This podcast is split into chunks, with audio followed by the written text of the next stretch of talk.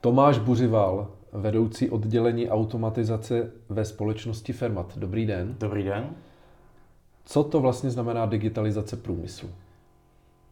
Tak eh, my jsme si zvykli v posledních letech si objednat pizzu přes internet, my jsme si zvykli objednat si knihu, nechodíme už často do knihkupectví, objednáme si ji až domů.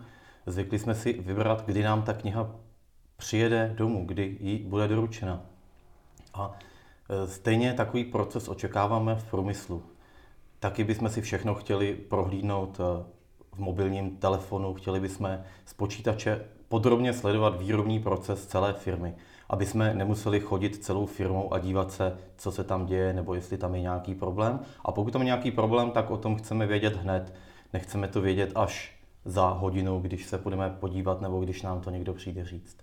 Hmm. Aby se nám ten čas reakce na nějakou událost významně zkrátil.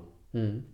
A jak eh, vůbec probíhá digitalizace v průmyslové výrobě, kdybyste to nějak zkusil popsat? Tak ta digitalizace má několik úrovní. Je to digitalizace naší výroby, to znamená, já mám nějakou výrobu a digitalizuji ten proces a sleduju uh, tu výrobu a potom mám nějaké výrobky, my například vyrábíme sofistikované CNC stroje, které vyvážíme po celém světě a my chceme být v neustálém spojení s tím naším výrobkem, aby jsme věděli, co se s ním děje, co ten náš zákazník eh, dělá, jestli má nějaký problém, aby on nevolal nám, ale aby my jsme mu zavolali, že on má nebo potenciálně může mít eh, nějaký technický problém, na který je potřeba se zaměřit a připravit tak aby se minimalizovaly výpadky výroby, aby jsme mu například dodali včas náhradní díly, aby si ty náhradní díly případně mohl online objednat a ne čekat, až mu někdo pošle nabídku, až se k tomu probojuje, dostane, aby jsme se mohli online podívat, jestli máme díly ve skladu, aby ta data byla aktuální a pravdivá. Hmm. Já nechci zhánět někoho jiného, abych se podíval, jestli mám něco ve skladu, já se chci podívat sám. Já chci to vidět eh, i když nejsem třeba zrovna ve firmě, jsem na služební cestě, nebo jsem doma a urgentně to potřebuji řešit, tak abych měl přístup tady k těmto datům a abych na ty data se opravdu mohl spolehnout. Jak dlouho uh, může taková digitalizace firmy uh, trvat? Předpokládám, že i takové dotazy dobrá, jsou, že jo? To je dobrá otázka, to asi každýho napadne. Uh, já si myslím, že to je nekonečný proces. Protože když vidíme, jak se vyvíjí software, jak se vyvíjí technologie, tak v podstatě digitalizovat musíme eh, v podstatě průběžně. Softwary se nám vyvíjí, technologické možnosti se vyvíjí a takže ten proces je nekonečný. Hmm. Samozřejmě napadne otázka, jestli vůbec musíme digitalizovat a eh, tady bych si to tvrdit, že nám jiná cesta nezbývá, že musíme.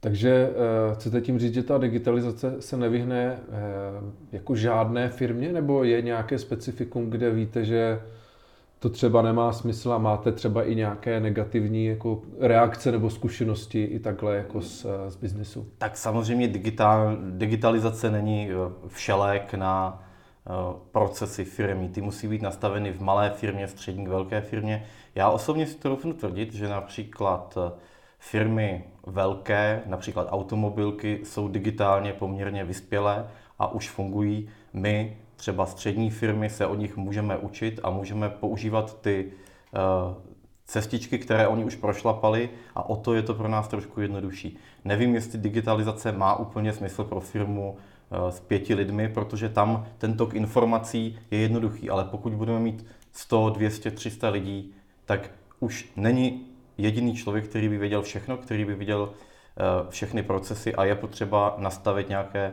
nějaký systém, který nám je bude hlídat a který nám pomůže eh, předvídat nějaké problémy. Například v dodavatelských řetězcích, ve výrobě, v personální oblasti a nějakým způsobem musíme ty data propojovat.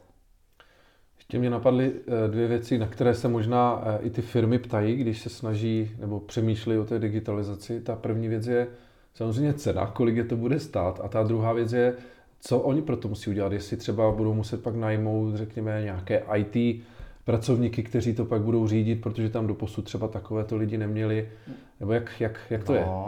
tak to je velká výzva, protože uh, strojírenské firmy z toho z tradičního strojírenského odvětví, mezi kterými částečně taky spadáme, nemají IT odborníky vlastní mají v podstatě externisty a víme všichni, že je aktuálně na trhu nedostatek takových lidí, takže je potřeba hledat, je potřeba včas se na to připravovat, přemýšlet o tom, diskutovat možnosti a e, nějakým e, způsobem hledat cesty, jak vlastně začít, co vlastně potřebuju, jestli potřebuju přenášet data z výroby někam na cloud a tam je mít dostupná pro případ, že budu mít, já nevím, poruchu nějakého počítače, aby, abych nepřišel o data, nebo Eh, aby třeba konstruktéři viděli do výroby, měli nějakou zpětnou vazbu.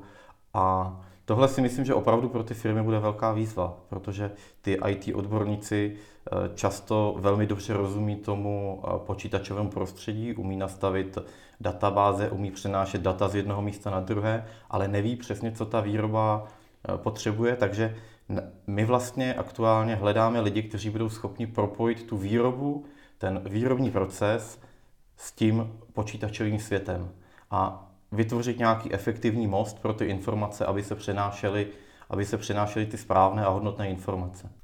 Teď bych se chtěl zeptat na COVID, respektive na tu pandemii, která už tady s námi je eh, v podstatě několik let. Eh, vy prodáváte stroje s cenovkou třeba okolo milionu eur, tak relativně drahé věci. Jak, jak vlastně ovlivnil COVID nebo ovlivňuje váš biznis? No, tak to probíhalo eh, různými fázemi. Samozřejmě ta první fáze byla ta, že se všechno najednou zastavilo a eh, celý svět se na, na dva týdny úplně, úplně zabrzdil a byla taková trošku, bych řekl, až hysterie, která se potom uklidnila. A já si myslím, že ty lidi, protože sentiment lidí potom fungovat nějakým normálním způsobem, jak byli zvyklí, je ohromný a uh, taky musíme vzít úvahu to, že ty lidi se znají, ty lidi uh, mají už často rozjednány nějaké kontrakty, eh, tak eh, se prostě přepnuli do té digitální roviny. My už vlastně v tu dobu, kdy před eh, těma dvěma lety začala pandemie, tak jsme měli nástroje, měli jsme Google Meet, měli jsme WhatsApp, měli jsme FaceTime a všechny vlastně nástroje pro to, aby jsme efektivně na dálku komunikovali, jsme už měli jako ve svých počítačích, ve svých mobilních telefonech. Takže ono v podstatě nezbývalo, než i těm lidem, kteří s nimi nebyli úplně uh, zžití, prostě začít používat a eh, vrnout se do toho pohlavě, jinak to nešlo. Druhá věc, která s tím souvisí, je, že se hodně věcí přeneslo do toho online prostředí, tedy nejen, řekněme, schůzky, ale vůbec ten biznis, ten prodej, nákup a podobně. Eh, jak se vůbec, nebo lze vůbec takhle prodat přes e-shop, řekněme, takový velký stroj? Tak ten velký stroj Eh, se neprodává přes e-shop, takže by ho tam někdo viděl a řekl si, je to se mi líbí a koupil to, to určitě ne. Tam eh, v první řadě musí být nějaká potřeba. My máme tu výhodu, že dodáváme stroje eh, výrobcům, kteří vyrábějí například komponenty pro elektrárny, ať už jsou to jaderné, vodní nebo větrné elektrárny, jsou to různé mosty, je to v podstatě kritická infrastruktura, která nejde úplně zastavit a je často naplánovaná nějakou dobu dopředu, takže oni, když potřebují obrábět na takovém stroji, tak ho potřebují koupit a hledají možnosti. Jo? A v době toho covidu ty možnosti všichni v podstatě měli stejné. Nebylo to tak, že jeden by mohl cestovat, druhý ne, nemohl cestovat nikdo, takže eh, se to prostě řešilo tak, jak šlo.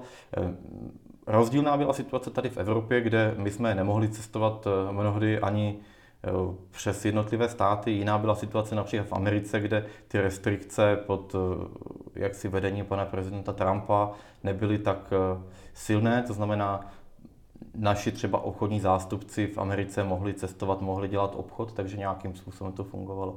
A jak jsem zmínil, už často ty lidi se znají, jsou tam vybudované nějaké osobní kontakty, nějaká důvěra, takže i to že dlouhodobě se ty kontakty budují, napomáhá tomu, aby se i v takové těžké době dalo fungovat. Hmm. Nedílnou součástí nějaké propagace nebo networkingu nebo i získávání nových zakázek jsou nejrůznější typy veletrhů. Ty samozřejmě taky v určitou chvíli se úplně zastavili. Jak to vidíte, vrátí se zpátky, jak byly ještě před covidem, nebo se to trošku přesune, nebo více nebo méně do toho online prostředí? No, tak eh, to je otázka, co si kladu často taky, eh, protože to člověka logicky napadne. Eh, samozřejmě mm, Ono to není jenom covidem, ono je to částečně i takovou větší propojeností, větší globalizací. My jsme se jako Česká republika poměrně dobře zapojili do té Evropské unie, takže já si třeba myslím, že některé tuzemské veletrhy možná už nebudou tak důležité nebo nebudou přitahovat takový zájem lidí, protože můžou bez problémů cestovat někam do Itálie, do Milána nebo do Hannoveru na daleko větší veletrhy, kde toho víc uvidí. Eh, dneska už se neomezujeme na nákup eh, prodej zařízení v rámci České republiky, protože můžeme prodávat v podstatě kdekoliv bez jakýchkoliv omezení. Eh, myslím si, ty velké veletrhy zůstanou. Ty, ten sociální kontakt mezi těma lidma asi vždycky bude důležitý, ten nám online prostředí nenahradí. Hmm. Vy jste průmyslová firma v podstatě a vstoupili jste do asociace pro aplikovaný vývoj v IT. Eh, jak to spolu souvisí? Eh, proč, proč tam jste? Protože přece jenom to, to možná tak jako vzdáli vypadá, že to moc se spolu nesouvisí. No, ono to spolu uh, nesouviselo, řeknu, před 50 nebo 100 lety, ale dneska v podstatě uh, to spolu souvisí, protože uh, stroje se vyvíjí, já bych to přirovnal třeba k autu. Auto se vyvíjí a představte si auto bez elektroniky. Hmm. To určitě by nikdo dneska uh, nepovažoval za nějaký sofistikovaný výrobek. Jo? Takže uh, ty stroje dneska jsou protkané celou řadou senzorů, uh, jsou nabité elektronikou, jsou propojené do počítačových sítí. Já se dneska můžu dívat tady odsud, jak mi obrábí stroj na druhém konci světa a i to reálně děláme. I reálně máme naše výrobky propojené a sledujeme v jaké jsou kondici, kolik eh, mají například provozních hodin. Podobně, jak bychom sledovali například v automobilu, eh, který vám ukáže, že máte vyměnit olej nebo že máte udělat nějaký úkon, tak stejný servis v podstatě, eh, nebo je to u letadel, že jo, z Rolls Royce řeknou, je potřeba servisovat motor a ty aerolinky v podstatě jenom objednají nějaký servis, tak